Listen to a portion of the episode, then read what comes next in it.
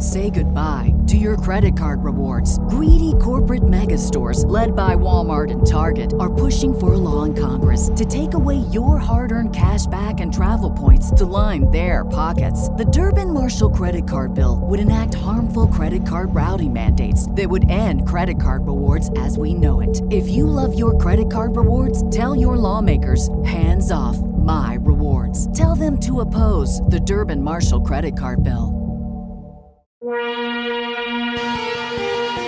This is Wheel Bearings. I'm Dan Roth from Forbes.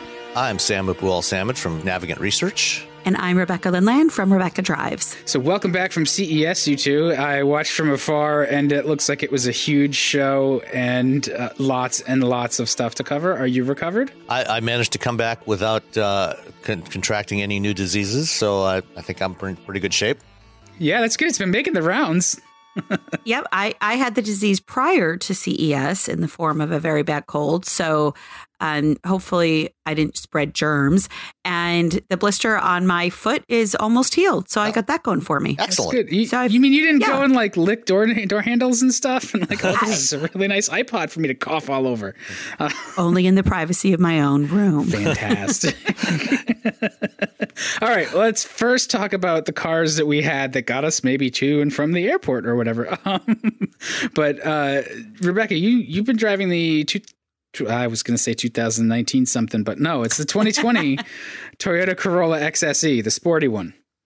It is. So they dropped this off right around the same time that I had I swapped out the Ram 1500 pickup truck for the Corolla. And of course it was, you know, quite the dramatic change.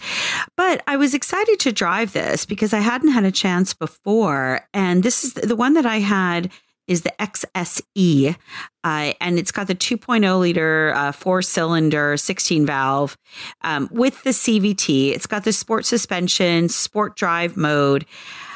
I I can't say that I notice a significant difference in the sport drive mode, and I, that seems to be kind of a running theme lately. It, it does it, make a little more noise. It well, yeah. I mean, that's the thing. It's it's.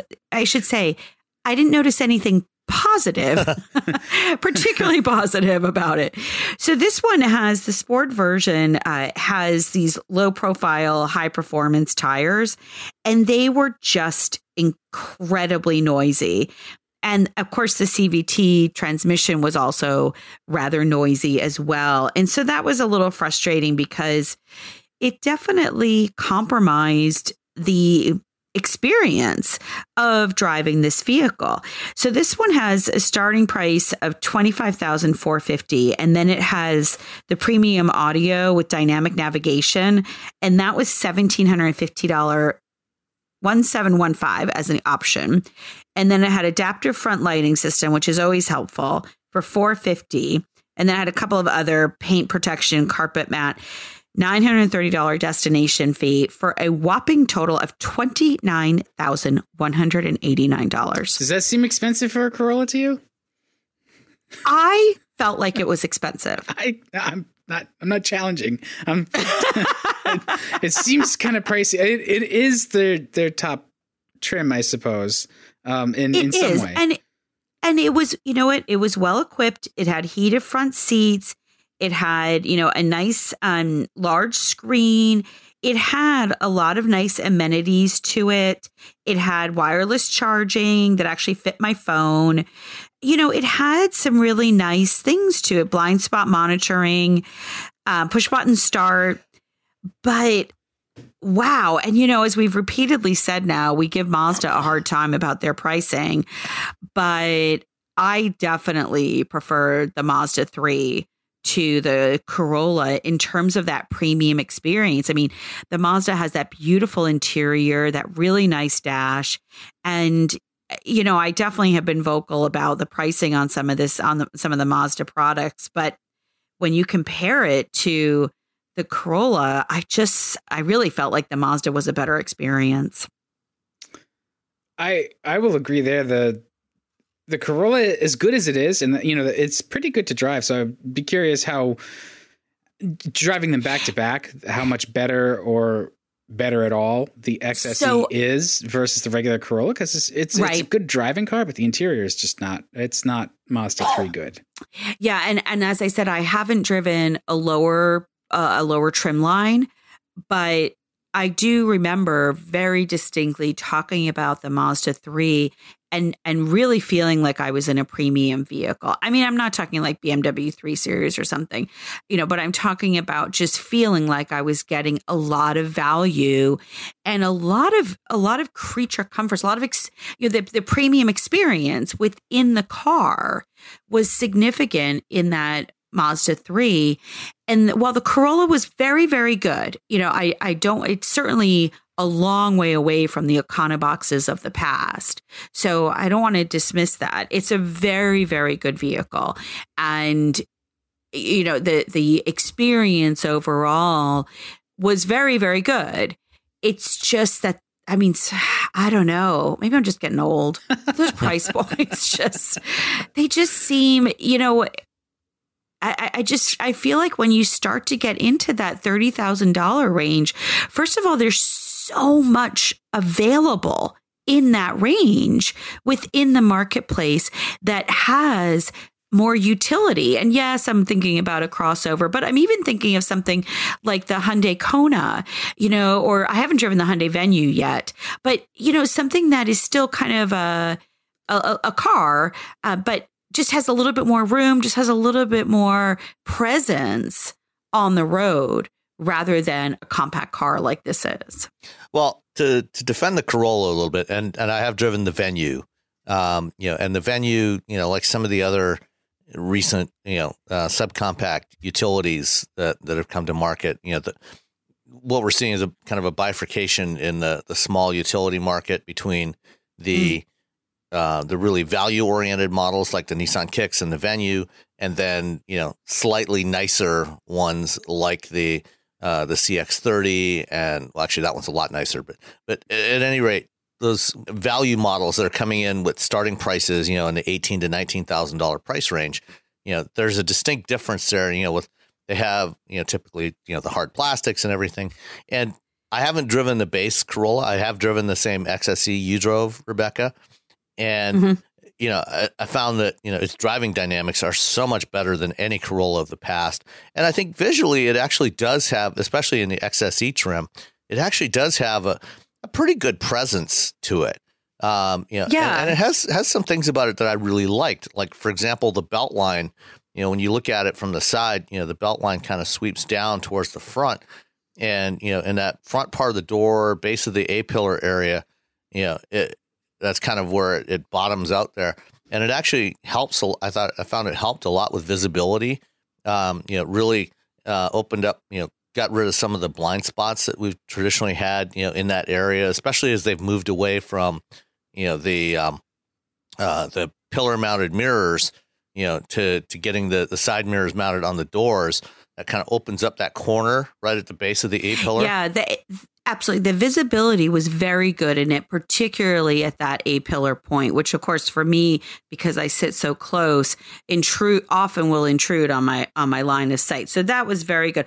I don't mean to trash it. I don't mean uh, by any stretch. I mean that's it's it's a very very good car. It's just that there's so much competition out there in that price point. Yeah, Yeah. I, I I agree that you know thirty grand for a Corolla or any car in that class is really starting to push it. You are solidly into, um, you know, C segment uh, territory if the size is something you want, but sometimes the size isn't what people want. You know, I mean, I think Right. we've seen Right. people who are willing to pay uh, more for a smaller car because bigger isn't always better. And you know, the XSE is the top of the range. It's the highest. I think it has the highest list price at at 25 25 and a half thousand dollars. You know, I I drove the XLE, I think, uh, a while back, and I was still impressed with the way it drove.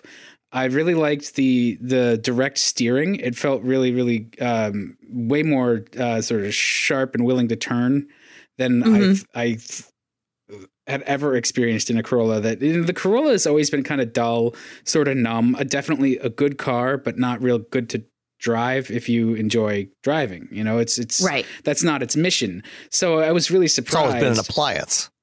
Right. And I was really Yeah. surprised at how actually it's real pleasant to drive. The CVT aside, I I do think that that sort of hurts it in in that sense that you know because you get that motorboating sensation, but uh, the the way it goes down the road is is pretty pleasing. It has you know good space, a good trunk.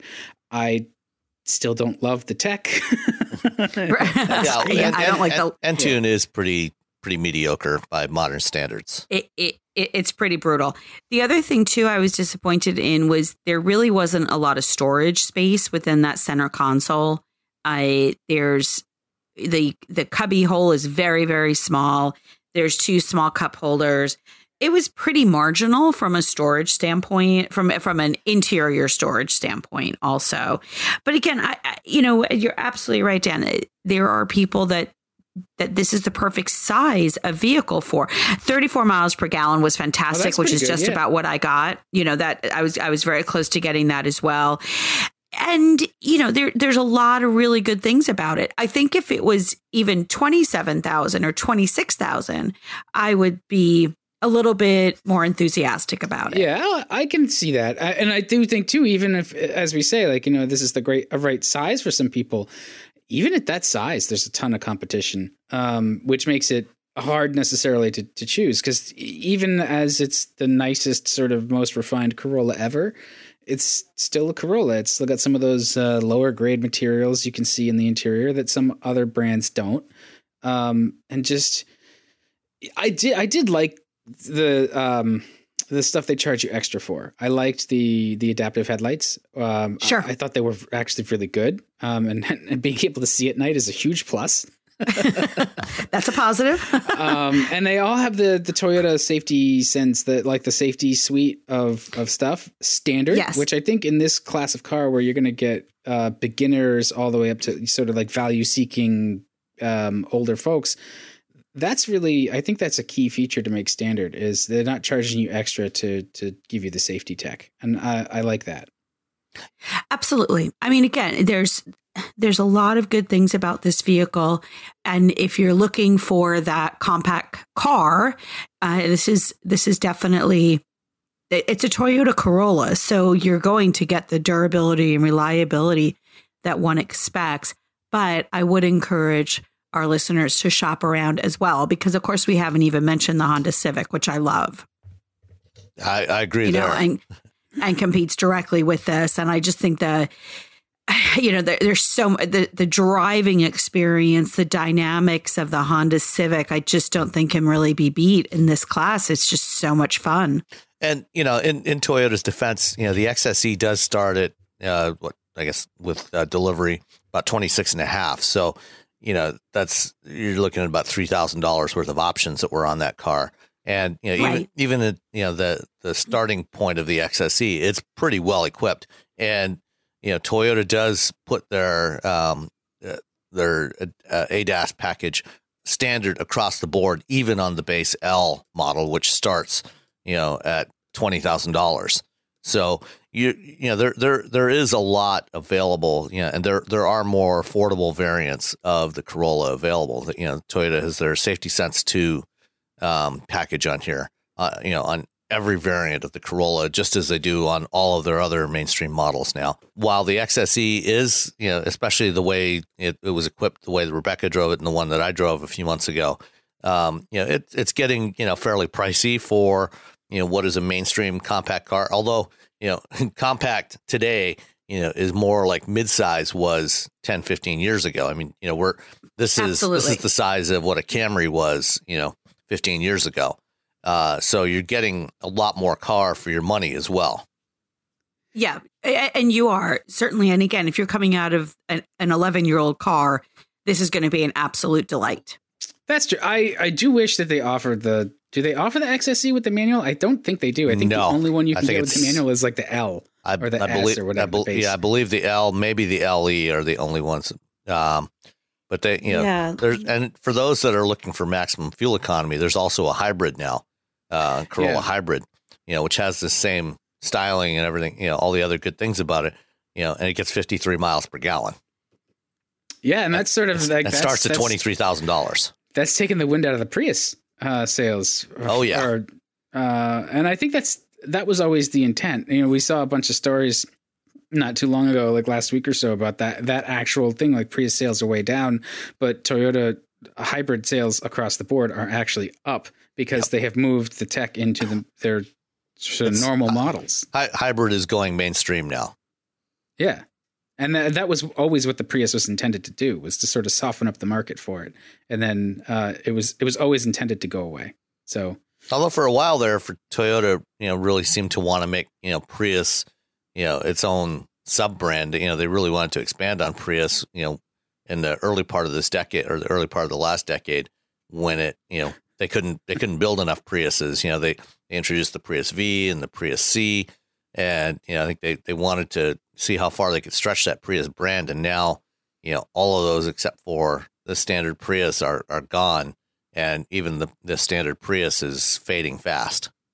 Yeah. I think it's a I think it was a critical miscalculation of the of the equity in the Prius brand at a time when younger buyers, millennials who don't have that same kind of feel.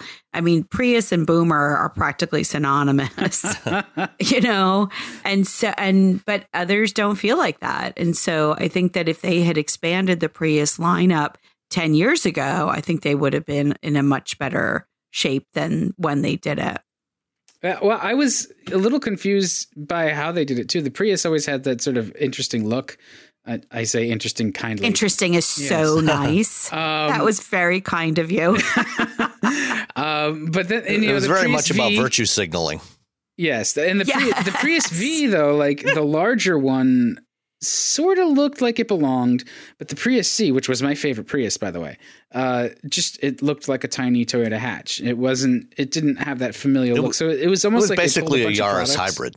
Yeah, it was a bunch of products, yeah. and they they just stuck a name. Uh, you know, they took what they had, stuck the powertrain in it, stuck a name on it, and threw it on the market. Um, I mean, it was maybe it was a cynical move. I don't know. I'm I'm pleased to see that that it's sort of the the tech has moved over into the regular models because it it's good. It's good to drive now. Uh, it kind of doesn't matter. There was all kinds of like uh, there was a, quite a hue and cry about hybrids before, but a hybrid Corolla, man, that seems like a really good idea to me. And the car itself Absolutely. is pretty good. So um, I agree. The, the, the Corolla itself is a sub brand, and and you know not in ways, but in reality, you know you've got you've got a lot of choice there. So uh, just it sounds like the XSE is the one to avoid. well, just, just from a price point, from a price, and also from the those the tires did the did the experience no favors because it really added a lot of road noise without adding a lot of anything else. Yeah, and it, so it didn't feel sporty to you at all. The eight inch eight inch wheels look good. I didn't have I, I didn't have something to compare it to, and it was fun to drive. It was fun to drive it did feel sporty. When I put it in sport mode, that didn't seem to help anything except noisy. make it louder. Yeah. You know, um but so I guess, you know, the sport it's fun um but I would have rather had different a, a quieter experience. Okay. I, I can quiet, uh, you know. Yeah, the the Corolla itself, like all Corollas now, feel they feel pretty good. They feel like they were driven by somebody who who likes to drive cars when they were tuning them. Um, so that's good. Like you, you yeah, it it does. And and there is a six speed manual available on the SE, and I think that would be all sorts of fun. Yeah. Well. Oh, yeah. Mm, eh, I'd have to drive uh, for, it. well, yeah, you have to drive it. I mean, I'm always leaning towards a manual. So even a bad manual, though, sometimes I go, well, bad bad manual versus CVT, I'd probably pick bad manual. yeah, yeah, you know, I'd rather have bad manual. you know, I've, I've, I've, I've, had a brief drive in the um, uh, the Corolla hatchback with the uh, with their six speed. It's not okay. it's not a great six speed, but mm. you're right. I I would take that over uh, a CVT any day. Well, I have one more thing I think to say. One more observation here, and that is so the XSE starts around twenty six thousand dollars, and yours was priced up at thirty. And you you know what you can get for thirty thousand dollars if you buy mm. carefully and you want something yep. that's kind of sporty? A VW GTI. What? Oh, fun. Yeah. yeah. And I'm sorry, that's no contest. Or a Civic Si. Again, no contest. It, it, no contest. Yeah, exactly. That's the same as it ever was, though. Corolla, even when they say they're sporty, they're not terribly sporty. Uh, they're uh, good. It's a good car. Um, just you know, It's not. It's not those cars. It's not what it aspires to. Be. Uh, Right. so let's just move on. Uh, Sam, you are luxuriously ensconced in the 2019 Genesis G80 Sport. Uh, I I was briefly ensconced in it for just a few days before heading out to Vegas for CES. it's it's now gone and has been replaced in the driveway by uh, by the Lincoln Aviator Grand Touring. But we'll talk about that one next time. Um, so uh, yes, it does have low profile tires because it was the, it's the Sport with all wheel drive and the 3.3 liter twin turbo V6. That's uh, which a good engine. which it is a lovely engine. Um, you know, and you know, Genesis uh, eight speed automatic transmission. Yeah, and you know, this was a, a very well equipped car with with lots of stuff in there. You know, including a full suite of ADAS. Um, and one of the things that uh, that separates Genesis from the the Hyundai and Kia brands is that uh, you know, uh, you know, per my preference, it has a central control knob for the infotainment system, which you know I, I continue to insist is the, the better approach than touchscreens, um, and I will do so till my dying day. Um, but um, but no, you know I've, I've, we've we've talked about the G80 on several occasions before. You know, driven it driven it previously in a couple of different variants, uh, including the Sport, and you know it it is really one of the most underrated uh, you know, mid-size, you know, to larger luxury sedans on the market. You know, I think that you know Hyundai deserves, or Genesis, I should say, Hyundai Motor Group deserves a lot of credit. You know, for what they've done with this car. You know, it's a really handsome design, and you know, it's it's you know one of these fastback sedans, but you know because it's a rear-wheel drive platform, it's got that you know that nice longer dash to axle ratio you know, shorter overhang in the front. You know, so when you look at it in profile, you know, it it's got that sportier look because they push the front axle forward uh, more. Um, you know, they uh, the rear seat is plenty roomy. It's not quite as as cavernous as the G90 that you were driving, Rebecca, uh, but it, you know, it's still more than adequate. And you know, in the, the sport trim, you know, it's got uh, these dark gray, darker gray wheels. The uh, the grill is is kind of combination of uh, black chrome and and um, you know black uh, mesh grill, and it's just a, I think it's a great looking car and a great driving car, and just I really enjoyed it for the the few days I was in it again. I remember I drove that in Korea before it came to the States, and it was really good. It was really, really good. I mean, I think it's the best of the trio that they have out right now Yeah, in wow, terms of really? sportiness and engagement, and it, it was it was a blast. Uh, uh, you know, I, I think you know, if- in terms of raw sportiness, you know, if that's what you're looking for, you know, in a Genesis, I would say the G70 is probably you know it because it's smaller and oh, lighter. I'm sorry. You're in Um, the 80. yeah. This is yeah. This is the I- I'm 80. sorry. The the 80 is is in the middle of of the three. The G70 is definitely the best. Yeah, it's- yeah, and know, the, the- and the the G80, but the G80 is better than the G90 for sportiness, but that's not what the G90 is intended for. Right. Yeah. The G90 is more the pure luxury model. You know, the G80 is kind of a nice, a really nice balance between the two. It's it's big, but it's not enormous. Uh, you know, Yeah. like the G90, and you know, it's got a good sized trunk and everything. So I, I think it's it's it's a it's a really nice balance. You know, and if you're looking for something, you know, as an alternative to say a five series or you know an Audi A6 or a BM or Mercedes E Class, you know, in in typical Genesis fashion, you know, this gives you, you know, pretty much everything you're going to get on one of those. Uh, you know, great looks and you know, great driving dynamics, and at, at a much more reasonable price. You know, I mean, this one, you know, is pretty much loaded up, and you know, with delivery, it came, you know, to fifty eight seven forty five. You know, so less than fifty nine thousand dollars. You know, all in. You know, aside from tax, and you know, you've got you know adaptive cruise control with full stop and go capability, a really nice big heads up display, um, you know, really comfortable seats, you know, really nice materials inside. I think it's it's just really well executed all around, and I think it's you know it's a great great sedan if that's what you're looking for. Um, you know, unfortunately. Less and less of the market is looking for a sedan like this, Right, especially nobody- in the U.S. that yet. Um, Yeah. So you know the the next new product we're going to see from Genesis is the uh, the GV80, which they have recently started releasing some um, some images of, some teaser sketches of, and I think we're probably going to see that in New York in uh, in April at the New York Auto Show. Yeah. I think that you know what's cool about the the G80 though is that it's it's that vehicle that if you want a a, a luxurious but sporty experience on your commute, I think it delivers in that regard. As you say, like it's just that really nice balance between uh, a luxurious car and yet if you want it to be sporty, you can push it and it will it will happily respond. And I love that combination because you know when you're going out with your family or something maybe you don't want to have a really aggressive drive and you don't have to have it aggressive. But if you're by yourself or with one other person and you're going to the office or something and you want a little excitement, you want to spice up your commute, I think it's a great vehicle for that.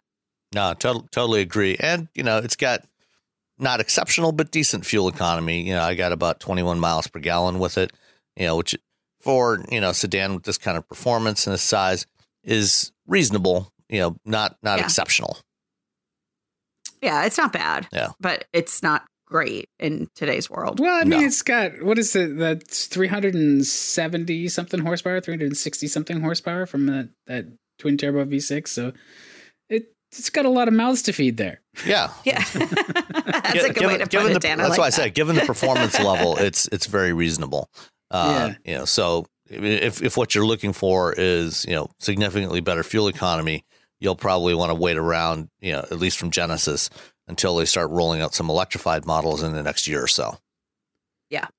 And they're yeah, every they're coming. Just everybody's doing it. So and yeah, I, I find it hard not to love the Genesis lineup. I think that they've done a really good job at translating what was great about the brands we all know and love um, maybe 15 or 20 years ago. The things that made us love those brands, you know, the G uh, the G70 is tidy, it drives tidy, and it uh, it just has that sort of performance DNA in it. And the G80 is that sort of mid level where it it does what you say it does. You know, it has that sort of dichotomy. It it can be that regal, long wheelbase kind of luxury car or uh, it can mix it up still. And I can't wait to try out the, the G90. I haven't had a chance to to do it to get one in the driveway, but man, does that car look good! Uh, uh it, it, does. Even the big Go ahead, girl. Sam. I like even the it, big girl. it I don't mind the big grill, shockingly, but I the G the thing with the G90, as I talked about before, is it just it's you never forget that you're in a big car as opposed to the G80 where I think you can. Oh, that's yeah, that's that's fair. Yeah. You know, the G90 is it's always big. and it always drives big and it always reminds you, you know, really around every curve that you're in a big ass luxury sedan. And eh, you know, I I I mean, I think it's I don't know. I just it it's I like I like if if the G if you can fit your life into the G80, I think that's arguably preferable. But the styling though, I will say the G90 styling is beautiful. I love the simplicity of the back. I like the fact that they're finally spelling out the word Genesis as opposed to just having a badge that could be any number of enviable uh you know uh marks, but I think that it's important that they establish the brand because I don't think they've really done that very well quite yet. No, I, it's, I agree. Yeah, Although, it's, it's been a process. What I think one thing I like about uh, both the G80 and the G90, maybe slightly less so with the G70, you know, because it's got the fender vents and everything, you know, is you know it it's a it's a modern but you know not over over designed car, mm. you know, and yeah. and from what we've seen of the um, you know the the sketches that they've released of the uh, the GV80, you know, I think it, it follows that same theme, you know, of keeping it, um, you know, fairly uh, restrained. You know, so there's, you know, it's it's got its own design language, but it's it's not overdone. Yeah, well, I think that Luc and I can never say his last name, so I'm going to cruise. What is it, Donckerwolke? Yeah, so Dunker, Luc Donckerwolke, I think that he, you know, he came from Bentley, Lambo, Audi. I think that he does have that lovely restraint in his designs where you know, I often equate it to like when they deal with a uh, when they're working on the clay model, just go over it one more time and just skim it back a little bit, and just that that that restraint that just understated. I think he does that really, really well. And we're starting to see his designs and his influence on those designs. Of course, along with Peter Schreyer. Uh, you know, I but I think that that there's there's really good stuff that's going to be coming out of Genesis. Agreed. Uh, yeah, I agree. I can't wait for the their SUVs and crossovers to land, which is a weird thing to say. Super weird thing to say. Uh, but that's a good pivot for us. Um, so I've been driving the 2020 Ram Rebel Eco Diesel. Uh, Love it. It's a it's a lovely truck. It's a lot of truck. I I haven't built this one online, uh, but it starts around sixty thousand um, dollars. It has a lot of the features that you know we've talked about in the past. It has that split tailgate, which uh, is pretty simple. It's like elegant in its simplicity. It's not quite the Swiss Army knife that the uh, GMC Multi Pro tailgate is, but this is a, a good way to get some more functions out of a pretty simple design. So I, mm. I liked that. We actually took it skiing, and so I just had that. It was you know it could open it up like a door. You just toss all the crap in the bed and just slam it yeah. shut. Uh, so that's nice. It's super comfortable inside because Ram does the best interiors. Uh, and the de- the detailing is really impressive. You know, there's two different colors for the stitching. Uh, the Rebel has its own color palette, so it's it's uh, red and white stitching, and then there's red uh, in interior trim materials.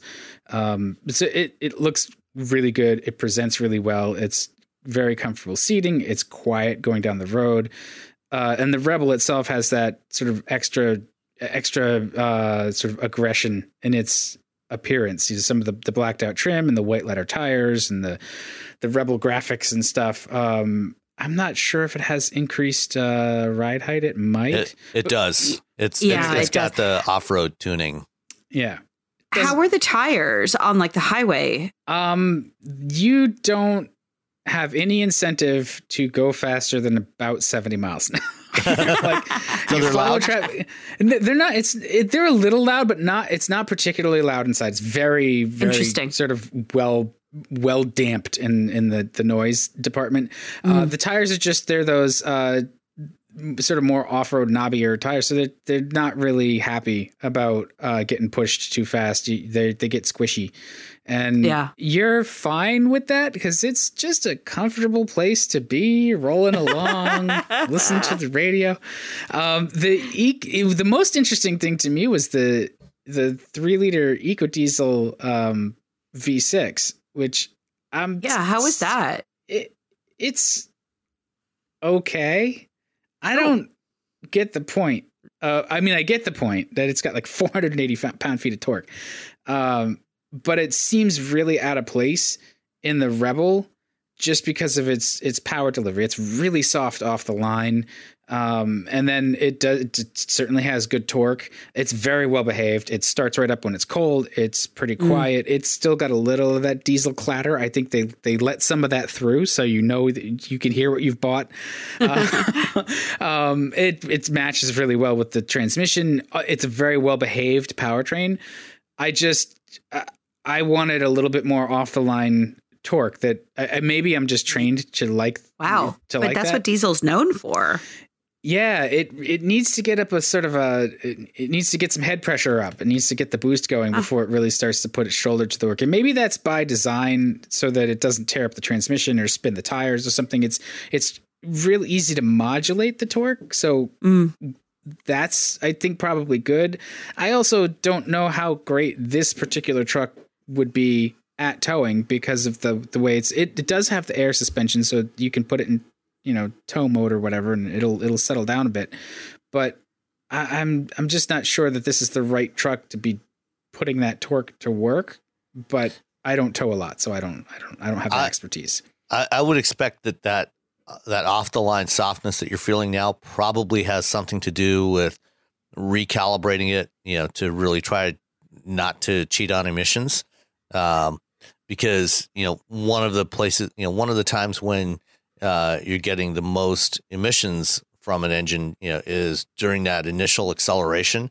So my guess is that they've really dialed things back you know, in that in, initial acceleration, you know, to minimize the particulates and minimize the NOx production in that region because that's that's where they're most likely to have issues with that. And you know, yeah, FCA, you know, has you know they recently settled with EPA, you know, on um, violating emission standards with the previous generation of, of this engine. So that would, that would be my guess what's happening there. As far as you know why you would want this particular engine, my guess is that um, you know as with Ford and and with GM, you know this really is aimed at the towing market, and it may not have the you know in you know in the form of a three liter six cylinder, it may not have the ultimate towing capability um, that the big V8s would have you know, in terms of the the peak but um, you know where the where the diesels really have an advantage is in fuel economy when you are actually under load towing. And if you tow a lot, if you only tow a couple of times a year, you know, like towing your boat, you know, yeah, from your driveway to the truck. lake in the in the spring, and then hauling it out of the lake in the fall and putting it back in storage. You know, well, even you know having you know, ha- yeah, in that case, you know, if that's the only time you tow, you know, and you don't really need a truck at other times, you know, borrow one or rent one. But um, you know, even even if you do need to own a truck, you know, having a, a, gas engine, you know, may be a better option for you in those cases. But uh, if you're towing all the time, like you know, for example, if you got a horse trailer and you're towing it to horse race, you know, horse shows all the time, or you know, you're a landscaper, you know, that's you know, towing a bunch of equipment, things like that, you know, on a daily basis, then the difference in operating costs with the diesel versus a gas engine are going to be huge. And so that's that's where it makes sense to have the diesel. You know, for the average driver of, of one of these trucks, that you know, if you're not using, if you don't have that kind of use case, it probably doesn't make as much sense to spend that five grand on the diesel engine. Yeah, I I can see that, and the fuel economy is great. It's getting 21 miles to the gallon, 21, 22, um, which I was I was pretty impressed by. Uh, although I I have yet to go put fuel in it, which may be less impressive uh, given the cost because diesel is you know a bit more expensive um, than just the, the, regular grade of fuel you'd you'd be able to get away with in a, in a gas engine. So it, it is it's a really nice truck. Uh, I, I like it quite a bit, and the the Ram I think deserves its position. It keeps climbing in in sales, and uh, they've earned it. You know, I, I think it's a, it's a really well executed pickup. The one big glaring issue is the infotainment. It's got this giant screen, and I can't figure out how to do a damn thing anymore. I just like s- sat there and stared at it the other day, trying to figure out how to like how do I just f- enter a destination with the nav? And there's some way where you can make the whole screen the map, but it it doesn't. There's not a button for it that's obvious. It's and the processor is slow, so I'm trying to enter the the name of my you know destination so it can search for it and it's like it's lagging when i'm trying to enter the did you try voice uh i tried a little bit and it got yeah. confused there too like i just oh, i don't know what happened with um Uconnect because Uconnect has been so good for so long. It's been easy to use. This is not easy to use, and it's glossy. Yeah, and it's just crappy. my my brother had similar issues. I mean, I asked him directly. I said, "How long did it take you to get used to it?" He said it was it was a few hours. Was how what did, he said. Did, how long did but, he sit there and look at it, trying to figure out how do I just change from the radio to some other source? Yeah, that was definitely a initially a challenge, but then I do think that he kind of got used to it a little bit. I know I feel like I I I don't know. I I think I was I wasn't bad with it. Um which but you know, then again, I can break anything that you need technology wise. And so if I was able to figure it out, that means that most people probably can't, um, is what I have found because I think very differently or I use this stuff very differently. So I don't know. I think I think it's a known challenge though. Yeah, it it was um it was a bit of a shock because again, the Chrysler has for so long had Uconnect has been really really friendly and this was not anywhere near as friendly. It it seems like a real I don't want to say it's like dangerous, but it just it makes you think too much and maybe again with more than a week in the car uh it would become a non-issue, but it's it's complex. Um, Well, anything you're anything you're anytime you're distracted yeah, by it, that's a problem right there, right? I mean, that's the thing is that it can't be a distraction. It needs to be something that's intuitive. yeah, uh, and it's not it's not as it's not intuitive enough. Um, Yeah. for my taste, but uh, I think that's one of those things that there's always that that friction between what those of us who have the car for a short time and to evaluate it are going to say, and then those who own it. And it, there may be some Yeah. things that after you spend some time with it, you actually really appreciate. Uh, I have found that I don't appreciate this off the bat, so uh, I'll need to spend more time with it, and maybe we'll circle back next week. Well, well, fortunately, you have the option of saving yourself three thousand dollars and just you know not getting the uh, the Rebel twelve package. You know, you you know that package that includes the the twelve inch Uconnect system, and you can get just the the regular eight point four inch, the the one you're used to, which, as you say, I think does work better. And it retains, you know, physical controls for the climate control because what Well, one of this one of the has issues physical controls for climate control too. Uh, it, they're hidden. They're they're uh, they're off on the side of the screen, and it's got you know a mode button that will cycle through, and it's got uh, temperature. Yeah, but you still have to touch some stuff on the screen. You know, I I prefer the the base setup. You know, the eight eight and a half inch setup that just has three big knobs. You know, at the you know for the temperature and the fan Yeah. and, and the mode. You know, and I think that system works just works a lot better. And you know, then you have the the the previous Uconnect four system. You know that that has that nice, clean, easy to use interface that's responsive and I think generally works a lot better. Unfortunately, I think you know we're we're going to be seeing more of this stuff. Uh, you know these big screens. You know, there. I just got a um, an email that came uh, the other day from uh, Mark Truby, head of communications at Ford. You know, that sent out to, to everybody in, in media. Uh, you know, with some of the highlights of what's what's coming up in 2020 for them. You know, and among those things is you know all new um, F-150 that's going to be coming later this year. And I have little doubt that one of the options in there is going to be that same 15 inch uh, Sync 4 system that we saw in the Mustang Mach E, uh, which is the only system that's available there. Um, you know, at least from an interface standpoint, I think that one actually works a little better than uh, the 12 inch Uconnect. Uh, and it does have a big, you know, big volume knob on the bottom of the screen. So that helps as well. Yeah, I so I don't want to sound like I'm uh, opposed to the large screens. I, I have my issues with having a large screen in the cabin just because of of light pollution, but that seems like when you pick the right screen, that can be mitigated. Uh, the issue I really have is like, does it pass the "can you operate this thing without looking at it" test?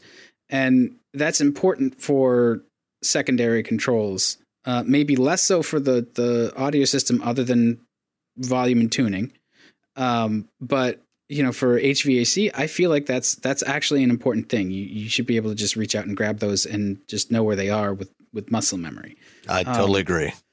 You know, so I have to stare at the screen and figure out what to poke. And and it's, uh, we've said this constantly, so I don't I don't want to belabor the point, but No, let's belabor the point until they stop doing this stuff. They're not gonna lo- they're not gonna stop it's doing just- it. It's- It's, it's bad user experience, it's terrible. It's, and, it's and manufacturers um, shouldn't be doing it. Especially with an aging population. Uh, I, I feel like you you know you, you really need your human factors people to put on the old suit and sit in the car and try to use the damn thing. Um, and I'm sure they do to a certain point, but I, I I don't I don't get how you would release something like this. And and it's not just FCA. You know we've talked about it with Sensus. Even you know Sync took a while to to get better. I mean even iDrive it's refined now, but it's still like it's a very deep system, and the way everything integrates with your phone now, especially with BMW, is like the car is an extension of your phone in a sense, and that that really makes all the personalization possible, which takes a lot of the work out of it. But that's really really hard for us to evaluate because we're not we're not getting that ownership experience where the car really becomes a lifestyle device. Uh, so some I think some of our complaints are mitigated by the actual ownership experience, but I, think others of them are just like it's just bad design overall. And eh, please fix it before I crash your stuff. I don't, you know, like because I'm trying to figure out how to do something. Um, you know, the the, the, the Ram other overall, other than that, like it's it's a it's a lovely it's a lovely large truck. I like it. It looks tough. It, it's great on the road. It's It's great off-road, to, too. Like, yeah, I mean, it, I've driven the Rebel off road, and and it is, you know it is very capable. yeah, it has like I think locking functions on the the four wheel drive system and, and stuff like. It's just this is a solid truck. Complaints about the UI aside, it's it's a it's a solid truck, and I think they deserve to be making the gains they're making because it, it's just I'm impressed. We just spent ten minutes complaining about big screens.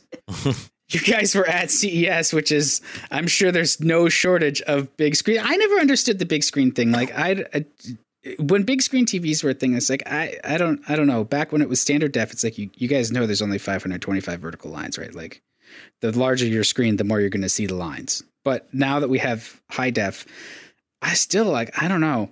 I'm not as impressed by a large TV screen as I guess the common man. It just it doesn't really do anything for me. I'm just like okay, whatever. It's a big TV. Moving on. But it, now that I've finished my editorial, uh, what did you guys see at CES that really stood out? That was impressive. There's a few. We have a few things on our list. Why don't we just pick one and go? You want to go first, Rebecca? Yeah, I think I think you had the most interesting ride of of, of either Oh of us. well, yes. I mean, I I definitely hit a bucket list item um, very unexpectedly, and thanks to Sam because he sent out the invitation to me. Uh, I got to ride in the Goodyear blimp, which That's old tech. That's it like was insane. Well, actually, it was their most recent version. It was built in 2018, but I do love the fact that Zeppelin built it. Oh, did It really? seems- Yeah, I, be- I believe it actually is technically a Zeppelin now. You know, the difference between a blimp and a Zeppelin. A blimp has no structure to support the balloon, Yes, and a Zeppelin does have a structure. isn't that a always the engineer. Always the engineer. You're, it, it is near to being a dirigible. Well, Wait, a, wait, dirigible, a dirigible is Dirigible. is the uh, is the generic term that covers all of those types of airships. So both both blimps and zeppelins are dirigibles. Uh, but Okay. then but then a, a you know a zeppelin specifically has a structure that supports the balloon. and this does have that. It was. Um, I'll, I'll actually. I'll post some things on Twitter. I. I haven't done that yet. I'll, I'll post it on our our feed. I. I think that probably there was a, there was a couple things that were very surprising. First of all, it is a brand new Zeppelin, and it does have an aluminum aluminum structure around it. I there were so many surprises because I was just like I didn't know what I was going to into. I it comfortably seats eight uh, ten people, and it has uh, it, it actually it was incredibly quiet, and but it had windows open, which was so much fun to be able to have windows. Like you're not used to, you know when you're obviously in an aircraft it's usually all enclosed. We could not go any higher than about 2500 feet what they told us was that they typically try and keep it at around 3000 to 3300 or below because then the helium starts expanding and that's sub op obviously But when you go when you go higher than that, the helium expands. Right. The helium starts expanding and starts mixing, and that's a bad thing. So, a couple things that were um, that were pretty significant improvements with this airship is it does have two wheels, so it has a fore and aft, and so when they land or when you take off, you can, it's particularly when you land, you don't have to do that steep decline anymore to to grab the single unicycle wheel at the front of the vehicle. You can now land it more more horizontally which of course is much more comfortable but also in my mind a little bit safer too that was a really cool thing because people had told me they're like oh my gosh wait till you take off it's super scary but it wasn't actually it was very much of just a Just float up. a horizontal and a vertical lift in a horizontal position. The other fun thing, and I don't know how they do this at the very beginning of the day, but as they were moving people back and forth, it was two people on, two people off, very Noah Ark esque. But because I because the balloon will rise up if there's not enough weight in there.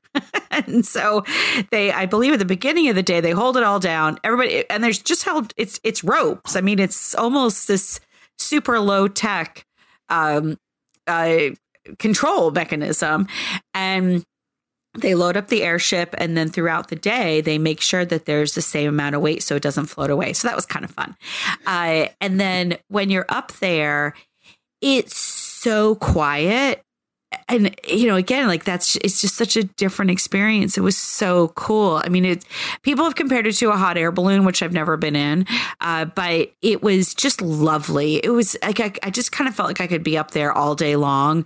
And there is a bathroom on board, which was kind of fun. It's just like a typical, you know, typical uh, airplane bathroom. But again, these kinds of luxuries that did not exist in other times. The cockpit was quite small, um, open to the cabin so you could see it, but it was pretty narrow. It was pretty small, you know, pilot and co pilot, uh, joystick control. And, eh, you know, so there's things that were definitely taken from aviation.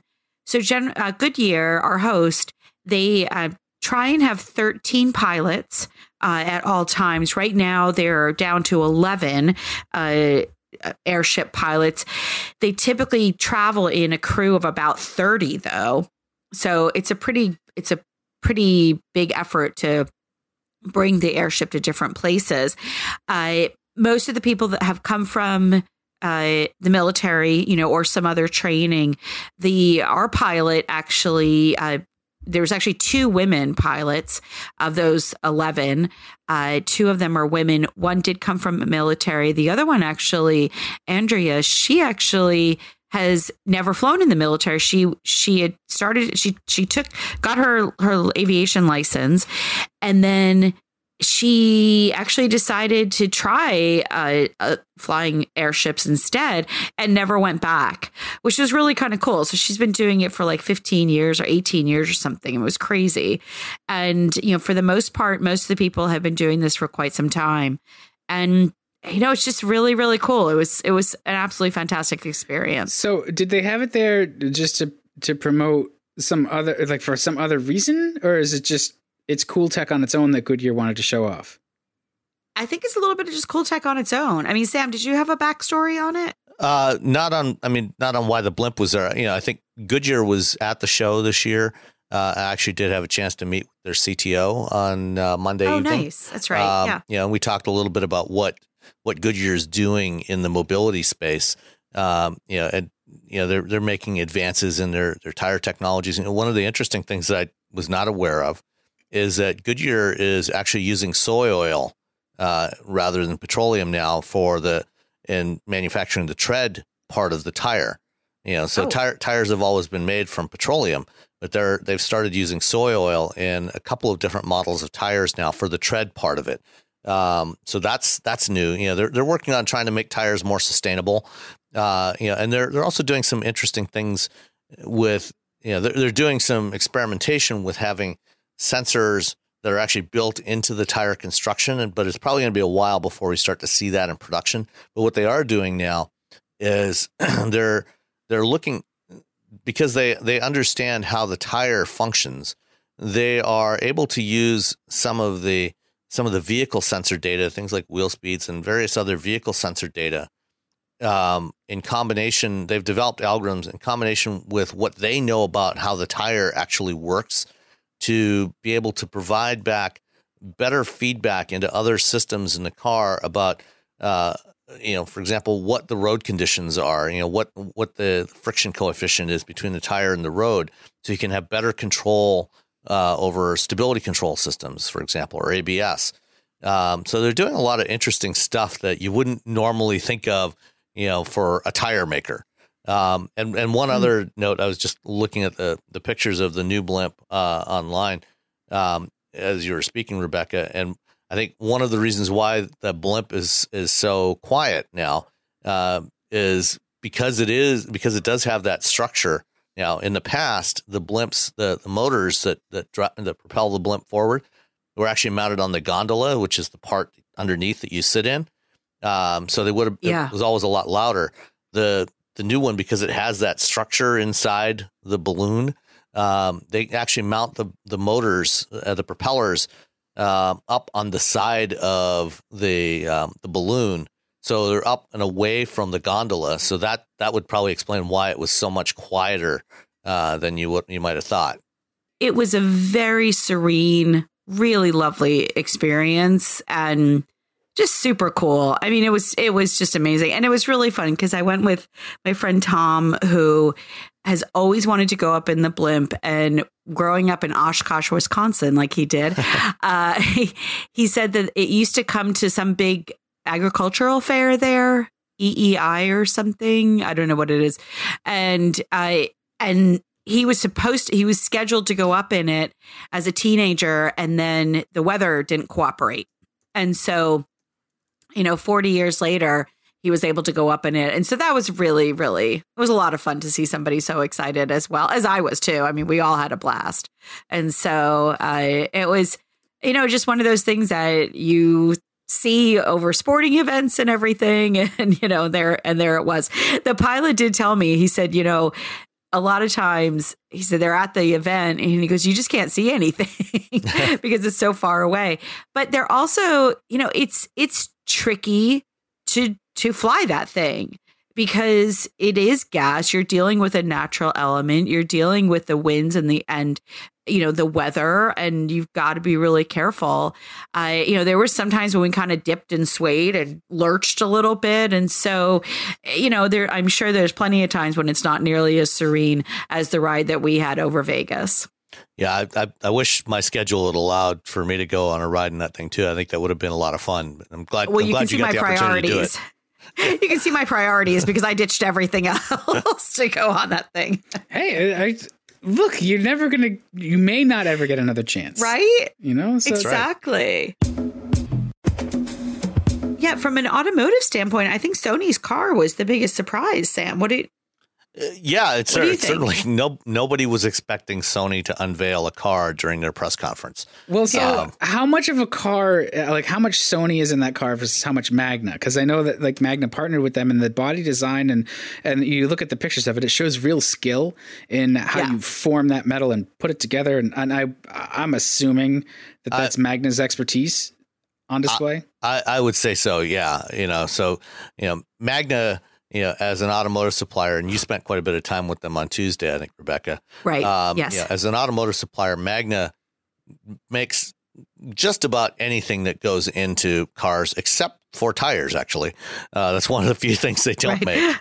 make um, you know and and they they do full vehicle production you know they do they're among you know in addition to supplying parts and and systems, they also have a contract manufacturing division called Magna Steyr in Austria, um, you know, which builds vehicles for a number of known brands like for example, Jaguar, where they build the mm-hmm. I-Pace there. Or they build, yeah, a little thing called the G-Wagon, you know? Yeah, they, they, build, they build the Mercedes G-Wagon. the, uh, the Supra. Know, the, the, the, yeah, the Toyota Supra oh, and BMW. Supra? And, yeah, yeah and the BMW Z4 are built there. Um, the Aston Martin Rapide was built by Magna. You know, so there, and, you know, many, uh, they also build the, uh, the BMW or the, the Mini Countryman and Paceman are built by Magna. So there's there's a huge array of vehicles that, that Magna builds now oh, or they has had built Porsche as well. They yeah, they, Porsche. They, yeah, they've the Boxster and the Cayman. Yeah, they've done they've done Boxster and Cayman production, you know, for as overflow for Porsche uh, when they needed extra capacity. So you know, and you know, Magna, you know, has partnerships with a wide variety of companies, you know, and, and you know, has often built concept cars for other manufacturers, and that's essentially what they did here. Sony wanted a platform to that they could use to highlight some of the the various things that they produce, uh, such as uh, audio systems, in car audio systems, um, camera sensors that are used for both for surround view uh, cameras, but also for driver assist systems, you know, for forward collision warning and other systems. Uh, you know, the screen, the displays, you know, and a wide variety of other components. So, as I understand it, Sony went to Magna and said, "Hey, we want a platform to show off all of the the stuff that that we can supply to the auto industry. And you know and magna basically built them a car that they could install their stuff in. You know so that's basically the vision s you know. So i don't think that we will ever see you know a production sony car. Uh, you never know. I mean it's it's nothing's ever impossible in this business but it's it's unlikely uh, it's it's mainly just you know something to showcase what Sony can do. And wh- so, yeah, what exactly is that? Like, what does Sony want to become more of an OEM? Do they want to be developing? No, you know, I- do they want to be more like. Bosch? I, I think it's I think uh, you know more just uh, more of a supply you know get uh, expand their presence in the supply base you know so you know doing more displays you know in vehicle displays um you know Well, and beyond stereo too. You know, Yeah. beyond audio. right uh you know certainly doing more sensors uh you know camera sensors especially uh you know Sony you know is widely considered to produce you know some of the best camera sensors imaging sensors you know in the market um you know most uh, most of the better smartphones on the market today use Sony sensors in them. You know, um, you know, all the all the iPhones have Sony imaging sensors in them. Most of the Samsung phones, you know, most you know, the uh, Google Pixels, you know, all all the best cam all the best phones have Sony imaging sensors in them. Uh, so you know, if you can leverage that technology to have better vision systems for cars, you know, that's that's a big thing uh, you know, and, and there's a variety of other components that that Sony has the capability to manufacture as well. have Have either of you ever committed to a Sony device on a consumer level? Have you, you ever had that experience? I've had s- I've had a few over the years. Yeah, Yeah, I have too. Um, Sony, Sony's, and they they do this on the pro level too. They they make great stuff. It's usually well engineered. Um, and that's that's about it. The support is terrible. and like, so I have this this little um uh it, it was like it was a competitor to an iPod. It was a network Walkman NWHD5. And it's got a hard drive in it and it sounds really good. The first iPods didn't sound that great and me being a contrarian, I did I didn't want to buy into the Apple ecosystem with iTunes and everything. So the the hardware device itself, great. Sony does great hardware.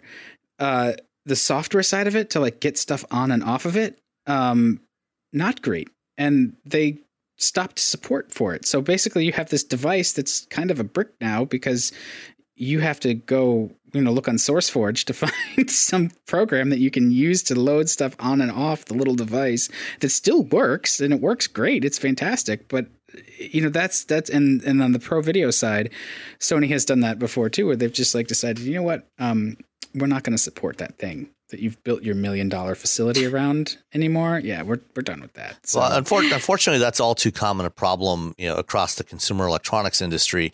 You know, if you aren't, you know, the 800 pound gorilla in any market segment, chances are, you know, if there's software support that's required for it, you're not going to get it. And that's, you know, this is one of the things that, you know, as cars become more software driven, uh, you know, consumers need to think about, you know, before they go buy a car from some upstart.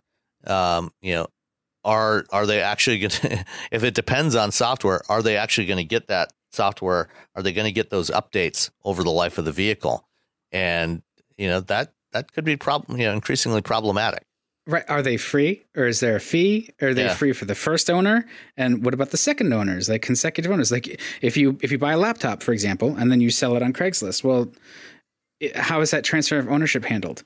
Um, you know, if it's a two year old laptop and it still has a warranty or something, like all of those things are they're open questions, I suppose.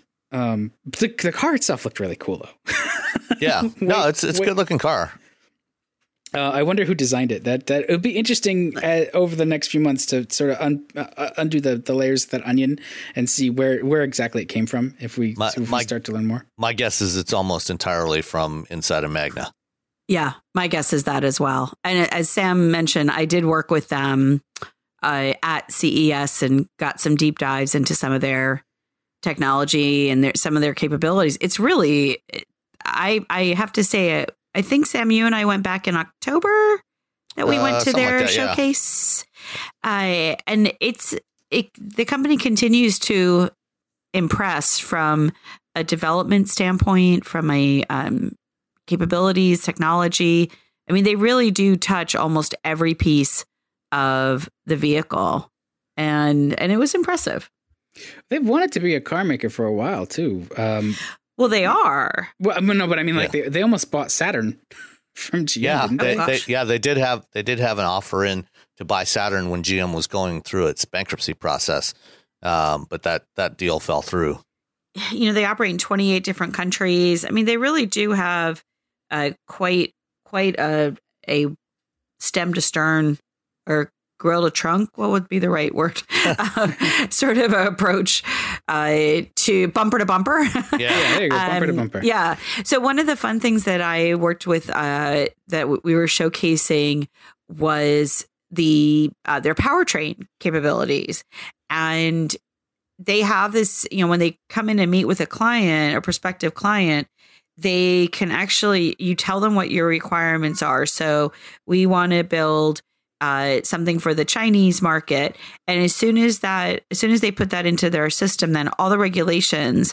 that dictate the Chinese automotive market are automatically loaded.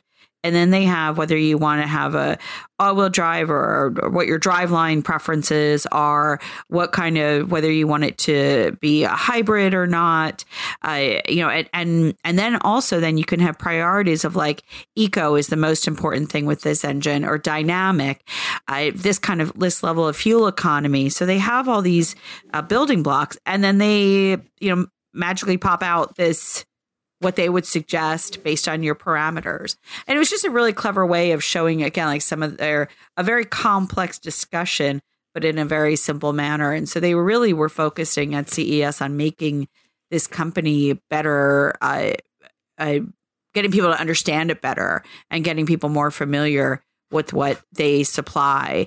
The other part that I saw which um, they had touched on when we were out, out there was the lighting systems.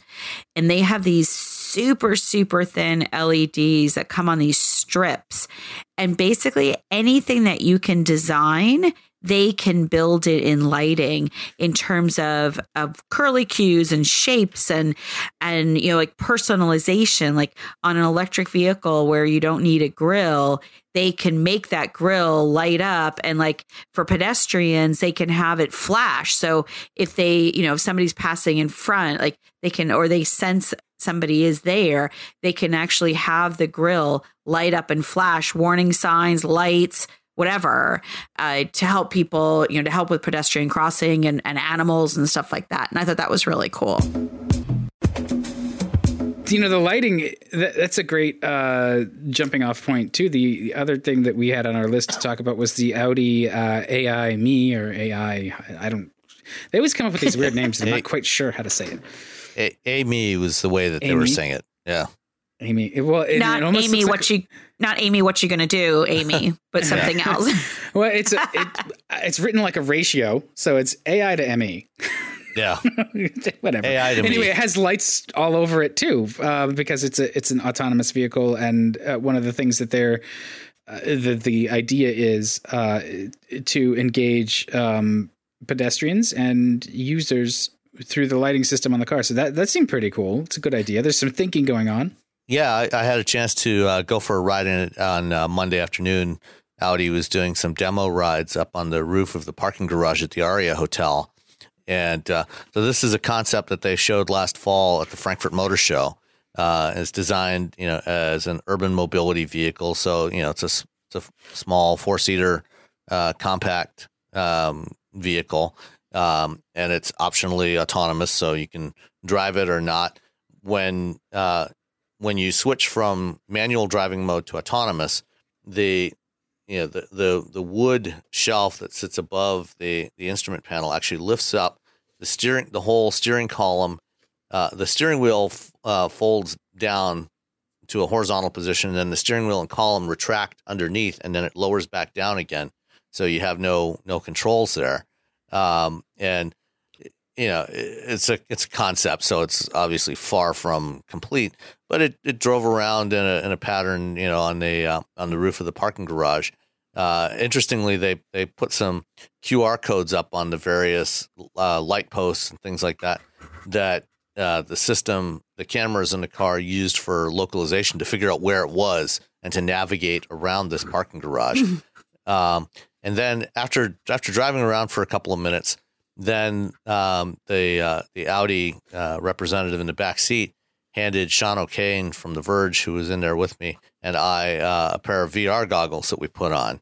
And you know, this is one of the ideas that's been talked about for autonomous cars: is oh, you can sit back and you know be in any kind of environment. I put on am some, getting motion sickness just thinking about it. well, that was my thought too. uh, but what they've done is they they actually matched uh, the environment that you see in the VR goggles to uh, to the motion of the car. So you know, as the vehicle moves, you know, so as you're sitting still, you know, you, you're you're not you're you're not moving in the VR environment. You're you're you're standing still, and you can look around. But then as the car starts to move, you you're actually moving through that VR environment at the you know at a corresponding speed. Similarly, as you know, as it turns and so on, you, you know, you're turning. One of the issues with VR with motion sickness is that mismatch between the physiological feedback that you have from your environment or the lack thereof versus the motion that your eyes are seeing. You know, and this is you know this is one of the, it's it's an evolutionary thing. You know, where you know when when what your body feels doesn't match what your eyes are seeing. You know, that's what um, you know. It, it's a it's a reaction. It's a it's a you know we've evolved to assume that you know maybe we've eaten something that's poisonous. You know, and that that's what causes us to get nauseous and throw up. the only thing I'm eating right now is ginger. Oh, But, ginger's you know, supposed to help for that. yes, but, exactly. but if but if, if the motion matches what your eyes are seeing, you know, then you have a lot less of that. Now, you know, there's no guarantee. I will. I, mean, would we love were- to we were- try this. We were going at I ver- have a to. very I, low I speed. have to try this. Yes, Yeah. but I, I mean, really, I have to try this because the motion sickness just thinking about it. Yeah, I, no, I, I agree. I you know I don't like using VR. You know when I'm standing still because you know I I have you know I don't get motion sickness in cars or when I'm flying, but I have started to get a little nauseous. At, you know at times when I'm using VR. So it it it does. Um, you know, I I didn't have any issues with this one, so it was it was pretty interesting in that respect. No, that sounds good. My mother used to tell us that she would get motion sickness when she would rock us in the rocking chair. Oh really? So I yes, so I come from a long line of motion sickness people, but I I do I am able to control it with a variety of techniques. But I I think that that would be really interesting to try because I do sometimes get a little nauseous even with ACC, like in the Toyota Highlander last year. So, um, but they are those are getting better, and so I'm sure that they're working on improving the the experience of driving in a self driving car. Yeah, and, and that's actually an area where there is a lot of research being done with automated vehicles. Is um, the connection between motion sickness because you're actually a lot, uh, you know, you're a lot more likely to get motion sickness in a car when you're not driving than when you are. You know, when you're Yes. not in control of the situation. For and, sure. And so that that is a concern with with AVs. Uh, is you know riders in these things, especially if you know if you've got vehicles that have non-traditional seating arrangements you know where you've got lounge seating around the inside of a, a shuttle or something like that. Um, you know the the likelihood of getting motion sickness is a lot higher. So they're working on how to mitigate that. Well, if any of our listeners are involved in that kind of testing, I am willing to volunteer. Just bring your barf bags. exactly. the the idea to me is just like, oh, you could do like a curated tour. You could do like, it wouldn't have to be VR though. It could just be like the audio system. Like the car could drive you around and be like, look, kids, Big Ben, Parliament, and like you could just could have like a. Uh, anyway, I will uh, say the other thing that we saw that I got to test drive at CES was from Nissan. yes, I was going there next. That yeah, sounds that really was. Yeah, you know, it was their what they call e-force and a F instead of an F, it's a four. Uh, so. So annoying. I can because of the, the Star Wars tie-ins. I, imme- I I heard that immediately, and I was like, "Oh, they're going to do an ad where it's like use E-Force," and yeah. But anyway, Yeah. use the e-force yeah. Um, but you know what? It it was so it's basically Nissan's version of torque vectoring, um, and they put it on. In this case, we I, I think Sam described it best earlier before we went on the air. It was, um, it was put on the on the Leaf as a test mule, but it is going to be coming out on the Ariya that they showed at CES, which is I thought was a beautiful looking vehicle inside and out. So that was that was really pretty cool.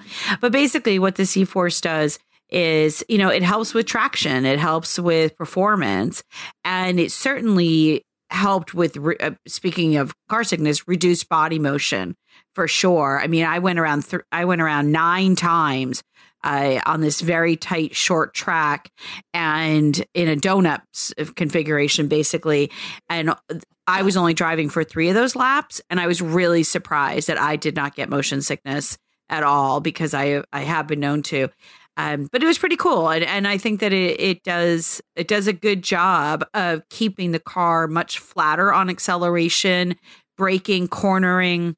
It, it was really good. I think I think they did a really nice job on it.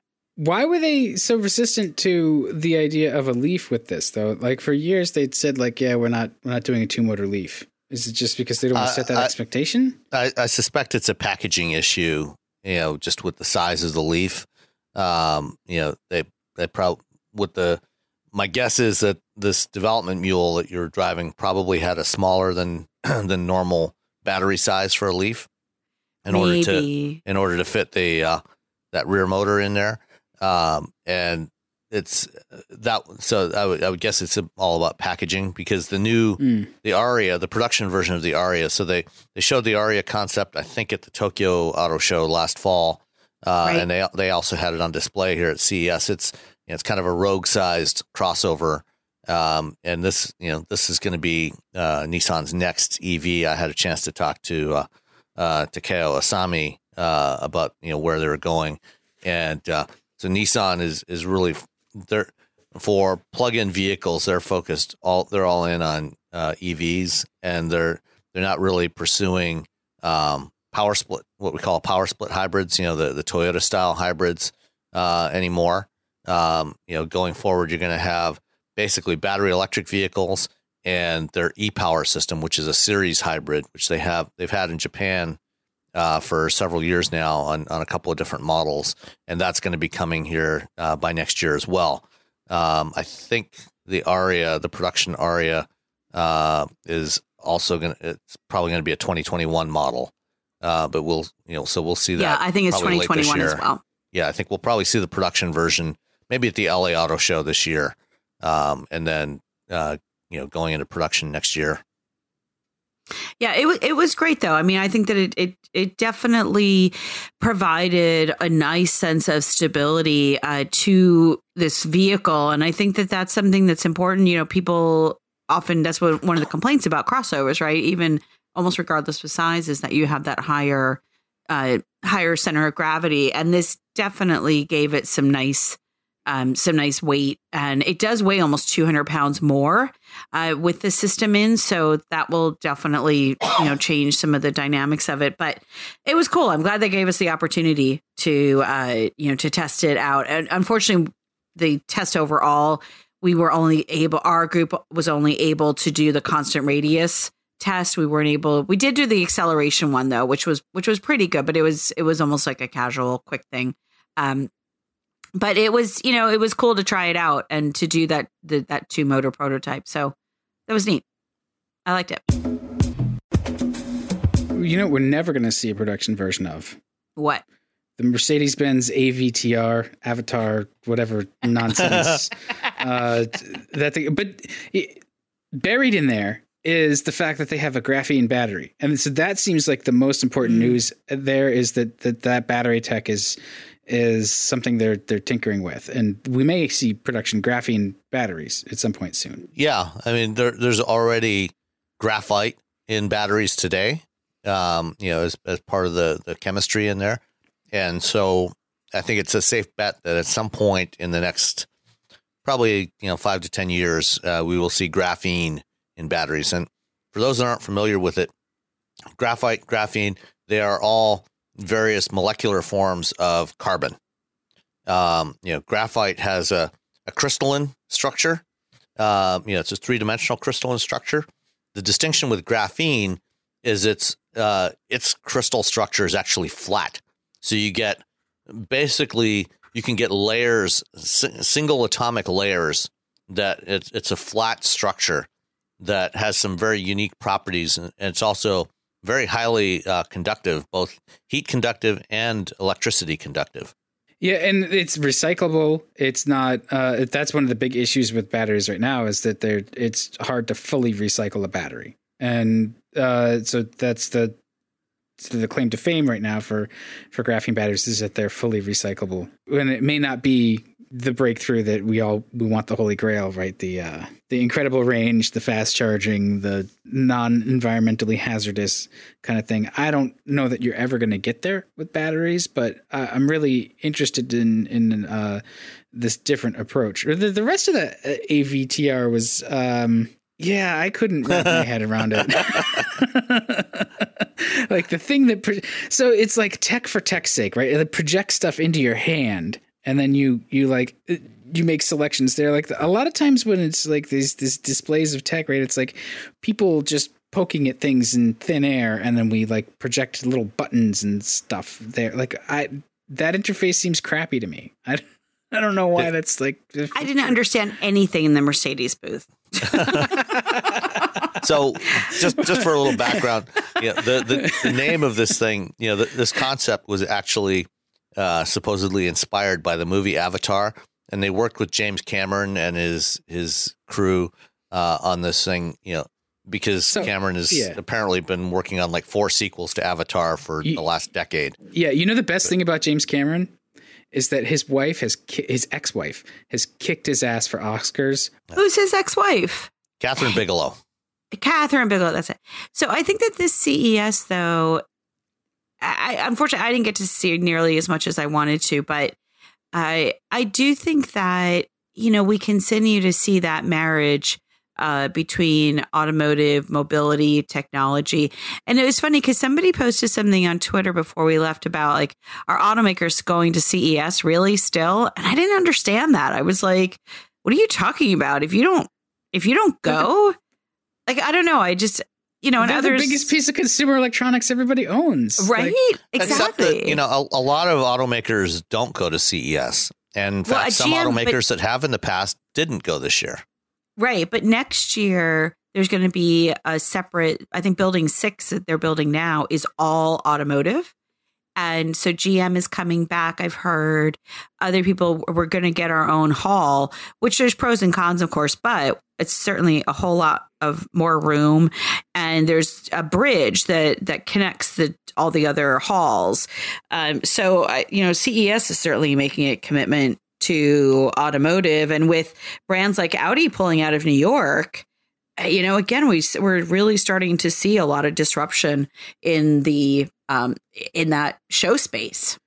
Well, so from my perspective, as a journalist who has sometimes covered shows, I'm like the occasional journalist. You you guys are doing much much harder, more diligent work at it than I am. Um, but it's it takes its toll on on you folks. Like it's just brutal to be flying around all the time, and then your coverage is uh, maybe wide, but it's it's shallow necessarily because you're only seeing what what they're they want you to see in that sense. You don't get to to sure. handle the thing. You know, it's it's like a launch event for an automaker. Same same kind of thing. Like you get you get flown in, you get the company line, and you get to drive it around on this predetermined route. You, it shows it off in its best light, and I, I get it. Like sometimes that it, like you want control of your your messaging, um, but it's it's somewhat less meaningful, I think, uh, coverage in, in a lot of ways. Like being there and, and being able to talk to the people is super valuable. Like getting the interviews, that's that's all great. But like sh- showing their press releases, like eh, or, or their their press conferences is is um, I don't know. I guess it all goes together. I don't have a great solution for it, but I, I think that the show space is of of maybe of limited value, or uh, the value is shifting to other uh, other venues or other private events that they can really control versus uh, being among the noise of something like CES, where it's just exactly. a huge show. Yeah. And, and, it's the investment. I mean, they make yeah. you know the amount of money that they are charged to participate in these shows is outrageous, and really they look at it and say, "What's our ROI?" Right, and you know the the thing that's always been different about CES, you know, I, a lot of people have uh, blamed CES for the decline of auto shows and I don't think that that's actually fair because, you know, see, auto shows have always been the place where manufacturers have shown off their new products that are going on sale this year or maybe next year, you know, but it's, it's near term real products, you know, and, mm. and it's the place, you know, on the show floor where you see all the stuff that they are selling today. You know, it's where consumers can go and see, you know, Ford and Volvo and Volkswagen and and all these other brands in one place at one time. That said, you know, this year uh, or you know, CES has never been about that. It's never been about a place about selling products. You know, and with a couple of very rare exceptions, it's never been a place where manufacturers have shown off, you know, their new product that's coming to market in the near term. You know, it's always been about looking at future future looking technology and and ideas. You know, silly things like you know the Hyundai SA1, uh, you know, and the Mercedes Benz Avatar. You know, th- things that are way far out there. You know, for you know, but for the you know the traditional trade shows, uh, you know, the auto shows, manufacturers have been pulling out of there because, as you said, they haven't been getting that return on investment.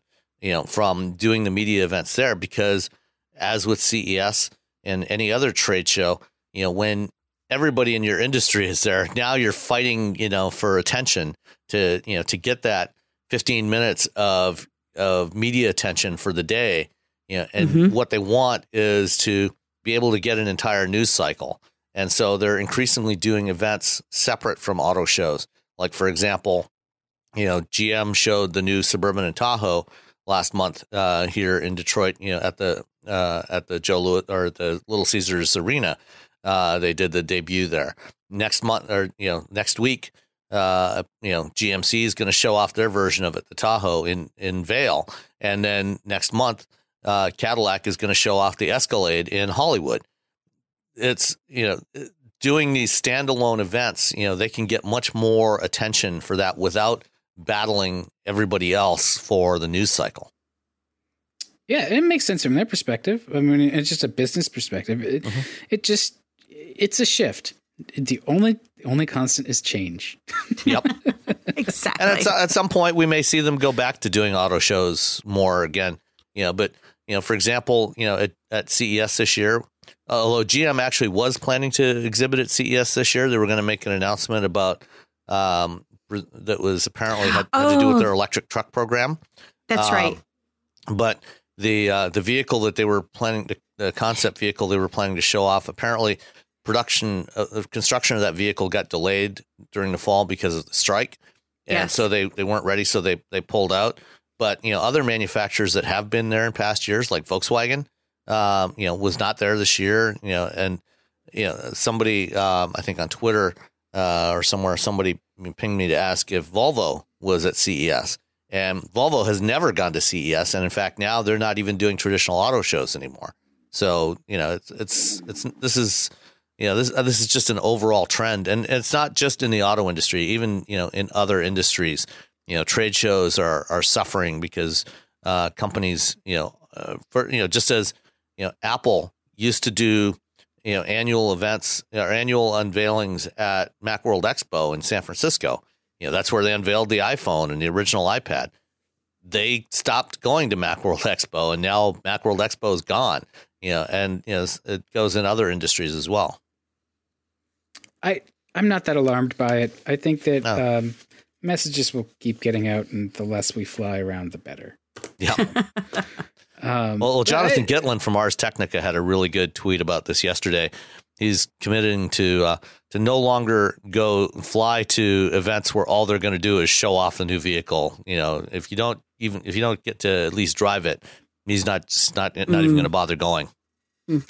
Yeah, I still think the best way to, to get honest coverage of the, the cars is, um, you know, put them in regional fleets or do small regional events. Uh, the the small regional event sort of gets you back to some of the the issues with in investment. It's it's probably more expensive to do it that way because you're you're splitting it up and you're sending people in cars in multiple places, um, versus having all of the people come to you in one place over a condensed period of time. So there's there's I think it's I think the regional drives are actually still cheaper than doing you know multiple waves you know coming to one venue because they're usually at you know lower cost um, venues you know yeah like that's for true. example you know, Hyundai, you know, this week they're doing um, the media drives for the venue in Miami, you know, but they they also do regional drives at various locations around the country, like including here you know, in the Ann Arbor area where they have their tech center, and they just do the drive drive programs and the events right from their tech center, so they don't have to pay any rent for anything like that. They just have to put the cars on a truck and ship them somewhere. Yeah. So hey, we got totally off topic. Yeah. uh, is All there part anything- of the discussion. Yeah, that, that's true. Um, we had a we had a couple of other things on the list. We're getting out towards about an hour and a half. Um, but I did. You, Sam, you got to drive, uh, or not drive. You got to ride in the Yandex automated vehicle, which, um, that's gotta. I so Yandex. If people don't know, like they're like the Russian Google, right? Like Pretty much, yeah. They they started off as a Russian search engine company, very much like Google. they a couple a few years ago they launched Yandex Taxi, which is their uh, their ride hailing service. You know, very much like Uber, Lyft, Didi, um, and they operate that in Russia and 17 other countries. And in 2017, they launched their own automated driving program, uh, much like Google. And uh, you know, there's there's a lot of good uh, software engineers in Russia um, and they've they've made some pretty pretty rapid progress with this program. They they actually came to CES last year. I wasn't able to connect with them last year, but I did get to go for a ride in one of their cars this year. Excuse me.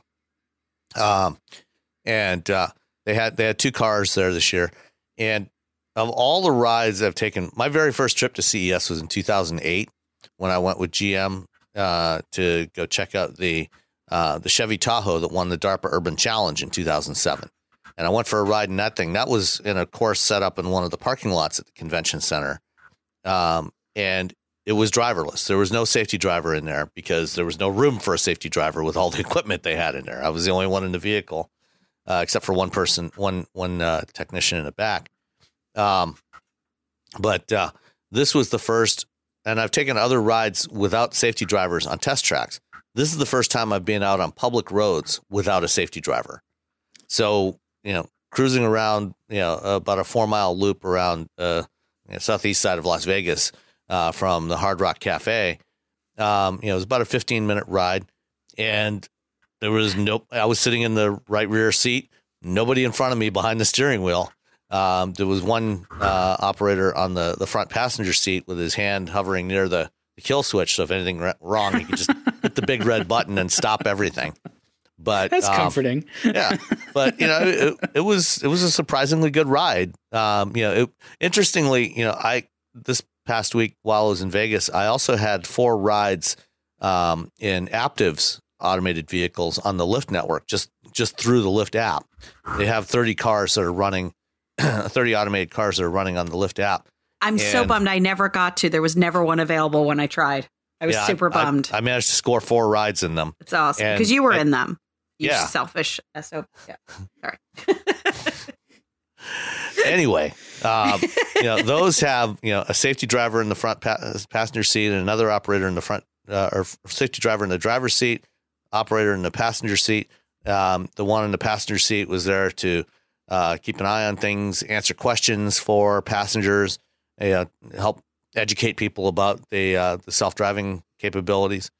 And those cars, you know, as I said, you know, one of the things about those cars is in Nevada, um, you you can get a permit to from the state to operate on um, public roads, but to on private property, like for example, hotel parking lots or you know valet areas or parking garages, you have to get a permit from each one of those the owners of that property in order to use it.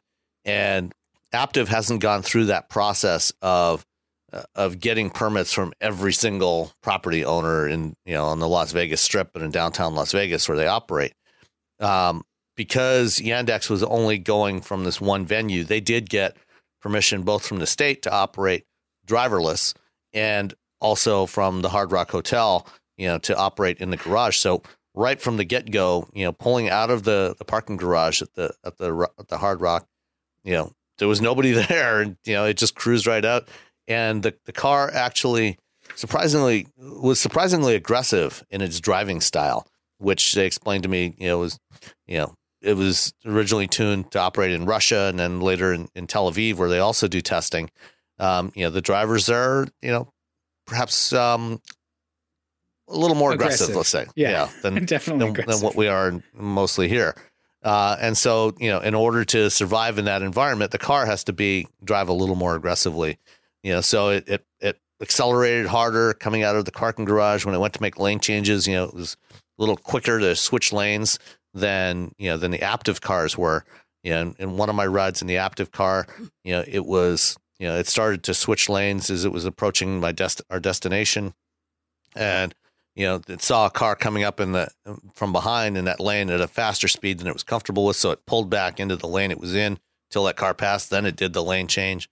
You know, whereas you know a lot of human drivers would have just said, you know, I'm just going to assume that he's going to he's going to slow down or pull over, you know, to the other lane, and you know completed that lane change. The the Aptiv car is much more conservative in its approach, and they're you know they're biased towards safety, you know, because they're operating you know in a high traffic environment on the strip the Yandex car, you know, the loop we were on, it was early in the morning. There was very little traffic on those roads, uh, on the roads that they chose, you know, so it there were no real challenges to it. It didn't do any unprotected left turns, things like that. Um, so you know, it worked, uh, but it's hard to judge in that particular operating environment.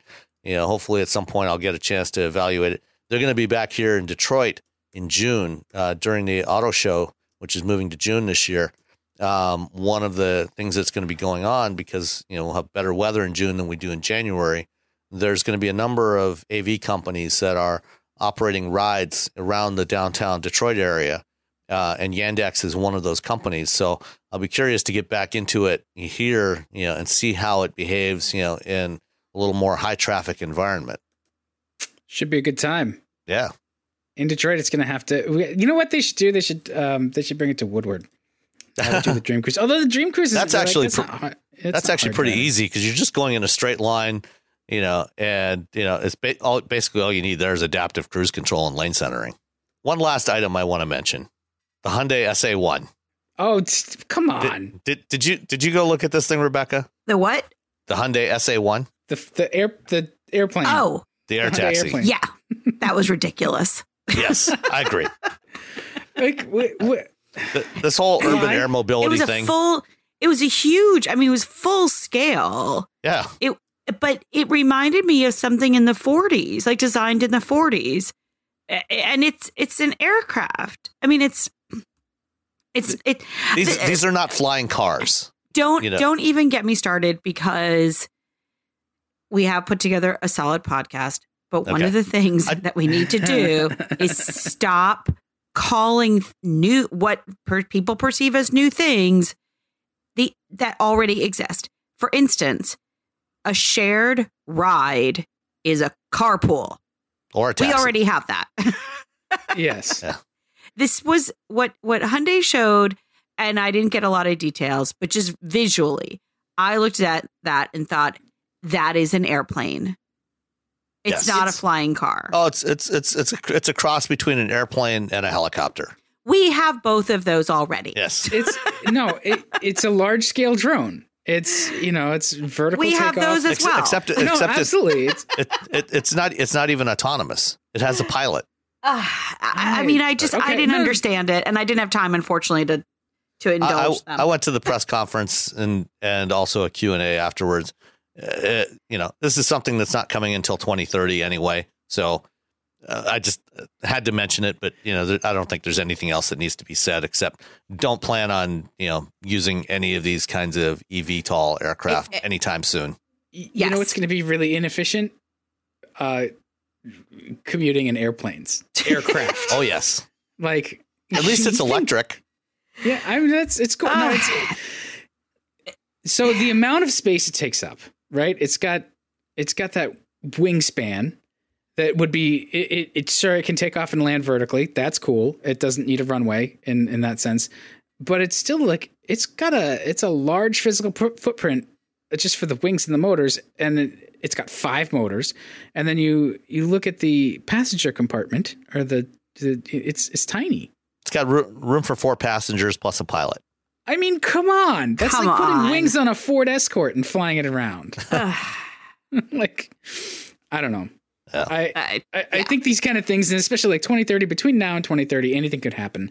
I think we're we're better off um, making uh, electrified transit a thing And even if you're you're stringing catenaries around certain municipalities instead of like straight EVs, like just figure out a way to power the stuff with electricity and get it out there.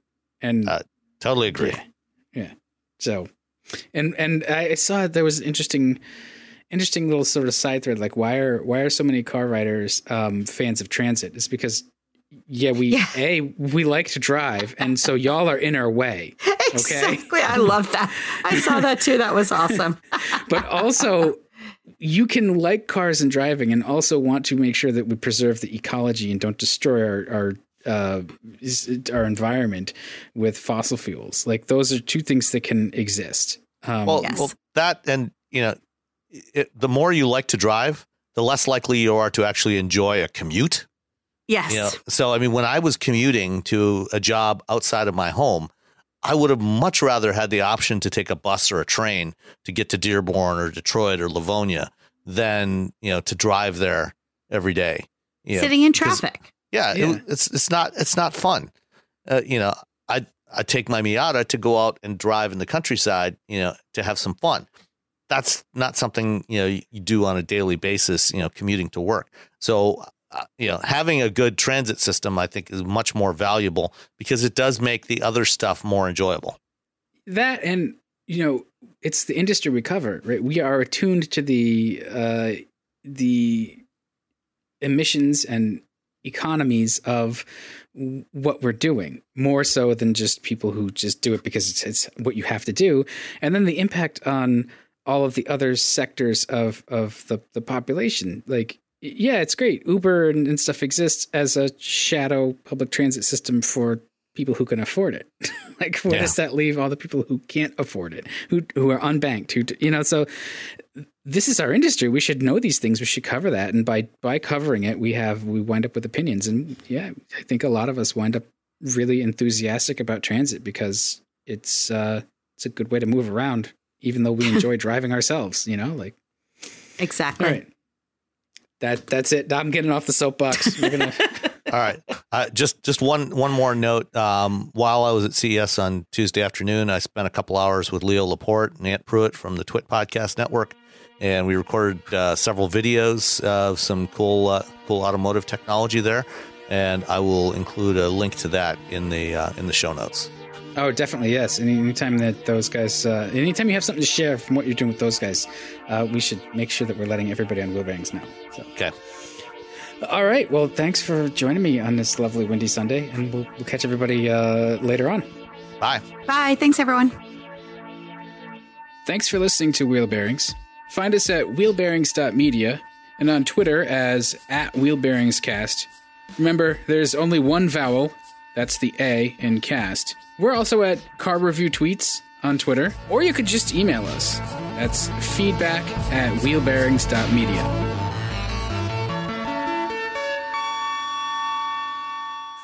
Say goodbye to your credit card rewards. Greedy corporate mega stores, led by Walmart and Target, are pushing for a law in Congress to take away your hard earned cash back and travel points to line their pockets. The Durbin Marshall credit card bill would enact harmful credit card routing mandates that would end credit card rewards as we know it. If you love your credit card rewards, tell your lawmakers hands off my rewards. Tell them to oppose the Durbin Marshall credit card bill.